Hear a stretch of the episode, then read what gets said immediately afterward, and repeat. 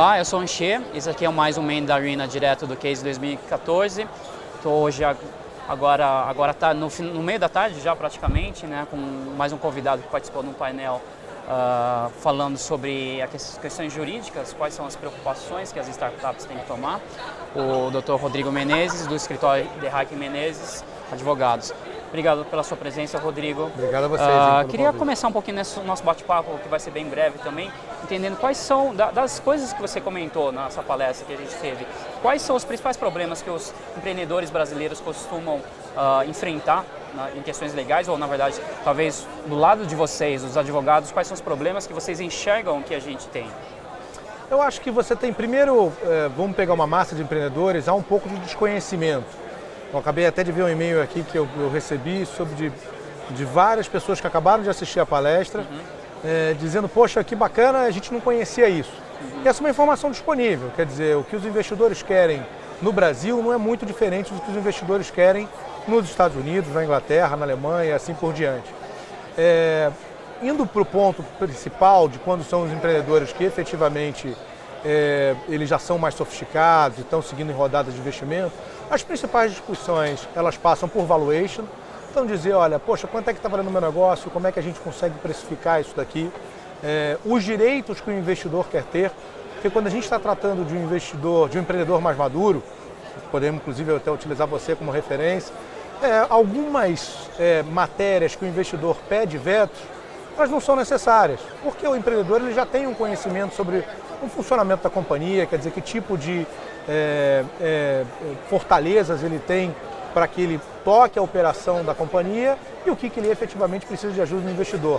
Então algumas matérias serão sempre sensíveis e nunca mudarão, uhum. então poxa, para é, plano de stock option, para fusão e aquisição de empresas, assim por diante, mas outras elas você pode ter mais flexibilidade, pra, por exemplo, o valor de despesas que vão ser é, é, gastas pelo empreendedor, então você tem, para essas discussões normalmente dominam. E, por fim, o tempo de lock-up.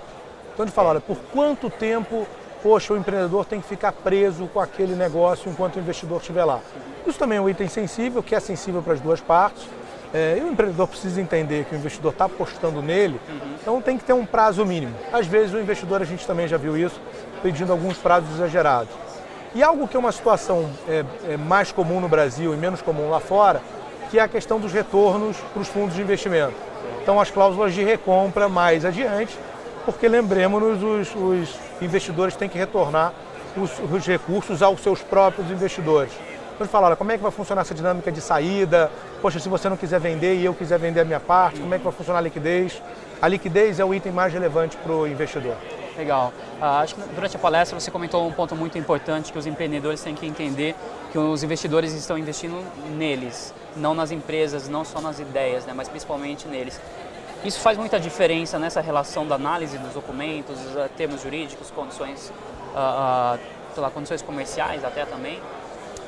É, as condições jurídicas acho que faz pouca diferença, nas condições comerciais sem dúvida nenhuma pode fazer mais. Uhum.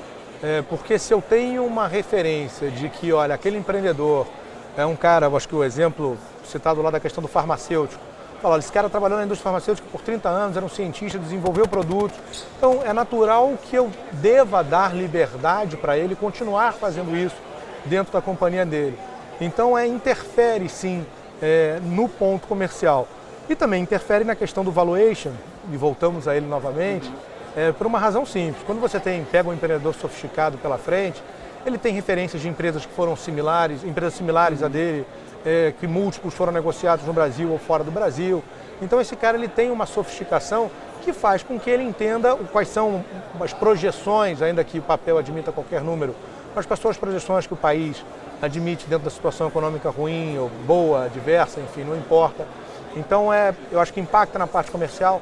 Na parte jurídica eu não vejo um impacto ah, substantivo. Né? Uh, então, acho, acho que isso leva para a gente em uma questão muito importante. É, para os empreendedores, principalmente os novos, estão começando, vão começar a negociar um, um, uma rodada de investimento, mas pensando talvez até um pouquinho antes, qual que é o melhor momento de contratação de um advogado?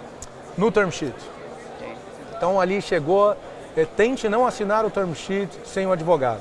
Se você assinou o term sheet é, sem o advogado, obviamente ainda dá tempo de rever determinadas coisas. Quando você vai para o documento definitivo, o term sheet, ele, em geral, é um documento não binding, então um documento não vinculante. As partes, as partes podem sair é, é, dali e não fecharem o negócio livremente, mas é muito feio a gente combinar um item Y e depois que o advogado chegou, se é um item que, obviamente, não houve nenhuma má-fé do investidor, normalmente não há, são itens mais corriqueiros, se não houve nenhuma má-fé do investidor, então é muito feio você querer mudar as regras do jogo depois que a gente assinou quais são as regras do jogo. Então é conveniente que esse empreendedor busque o advogado até antes da negociação do term sheet, porque mudar no dia anterior de assinar ainda dá. Mudar depois que assinou fica muito feio e compromete o próximo uhum. passo do investimento. Claro. Aí a questão não é, não é um comprometimento uh, legal, mas é um comprometimento moral, né? É. E no final do dia, quer dizer, você não quer usar o contrato nunca. Claro, claro. O que você quer, se eu e o I N fizemos um acerto, a gente não quer lembrar do contrato que a gente assinou. Claro, claro. A gente quer se lembrar da nossa boa-fé, poxa, de como nós lidamos. Podemos discordar, não é um problema discordar, é como a gente vai lidar com a nossa discordância. O que, que a gente vai tratar? Olha, poxa, Indy, eu não quero, mas você quer, então vai lá, faz o que eu estou apostando, porque se der certo eu estou ganhando também. Uhum. E vice-versa. E se perdermos, eu vou lá, aperto a tua mão e vamos junto, e poderia ser o inverso. Então eu acho que é um compromisso moral que ele é muito forte. Uhum. E lembrando, na nossa experiência, nós representamos mais de vinte fundos e mais de sessenta empreendedores em, em, em diferentes estágios, desde o cara que é uma PowerPoint Company até o empreendedor que já está num nível de, de faturamento de acima de cem milhões. Estão recebendo Series C, Series D. É... Nós queremos esquecer o que está no contrato. É... E para a gente esquecer o que está no contrato, a gente tem que jogar ferro. Então a gente tem que... É... Não há... A gente não pode esconder o jogo, tem que ter muita transparência, então é importante ter o advogado nesse momento do term sheet, porque ele vai orientar até mesmo para que o empreendedor tome ainda que decisões de risco, fala, olha, isso não é comum, mas você quer assumir, pelo menos o empreendedor sabe onde é que está entrando. Legal, e existe o, o, um pote mínimo de, de deal, de tipo de empresa que vale a pena a, contratar um serviço de advogado? Existe o Uma, uma, uma barreira, uma barreira, um nível, uma faixa? Não, não assim. Tem. Eu acho que tem todos os... Um, um deal de, pequeno demais para contratar o advogado. Muitas vezes, talvez, a gente pense demais, pensa um pouquinho nisso, né? A grande questão, acho que está relevante, um dado até que eu ia dar, era de falar, olha, de, depois que assinou o term sheet, muito dificilmente não se assinam os documentos definitivos da operação. Então, quando você está assinando o term sheet, você tem os documentos definitivos é, e eles vão fechar. É muito difícil que isso não vá adiante. Não tem, o, o empreendedor deve ver o custo do advogado como um investimento, e esta não é uma defesa em causa própria, obviamente, mas é de falar, olha, às vezes você precisa gastar cinco ou trinta mil reais para depois não perder cem mil ou um uhum. milhão de reais. Então esse é um investimento. Se o empreendedor começa a ver isso como investimento, facilita muito o processo. Os americanos têm muito isso. A gente percebe isso quando a gente assessora para os investidores estrangeiros ou para os empreendedores estrangeiros, a gente percebe claramente a preocupação que o empreendedor tem de não é, é, de, de conseguir negociar o seu processo de investimento de uma forma transparente, onde ele está entendendo qual é o cenário que ele está entrando. Perder um milhão depois porque ele não descobriu qual era o cenário que ele estava entrando, uhum. custa muito mais do que, mais uma vez, cinco mil, trinta mil, quanto vai custar isso dependendo do nível do advogado. Uhum. Legal.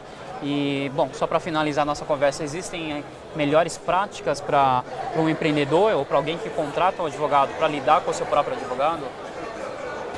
Porque quando você tem um advogado do seu lado já negociando por si só, acho que é relativamente fácil você falar, é, eu negociei bem. Quando você tem que contratar um advogado, quais são as melhores práticas? É, pô, pergunta difícil pra caramba ah, mas... essa, né? É, de falar, eu acho que a reputação do, do escritório, dos advogados, que tipo de experiência que, que se teve.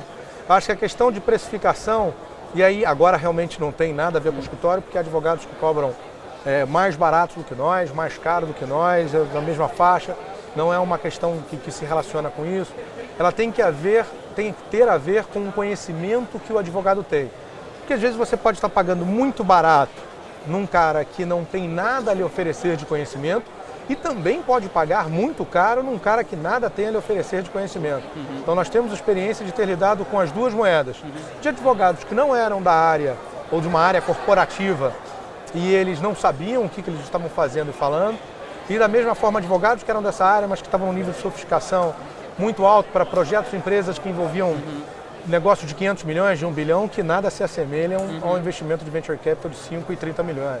Então são questões distintas. Eu acho que o principal é, é, cerne do empreendedor é procurar, e aí talvez, conversar com os empreendedores e os investidores uhum. é, que, que já trataram com aquele advogado, já ou que tratam, para falar, olha, esse advogado ele tem essas vantagens, mas uhum. o cara também tem essas desvantagens aqui. Você vai encontrar um, ou um preço mais caro, ou um cara que tem menos disponibilidade, É, ou um cara que tem menos conhecimento técnico, menos experiência, e você vai pesar ali no teu pool o que, que é mais relevante para você.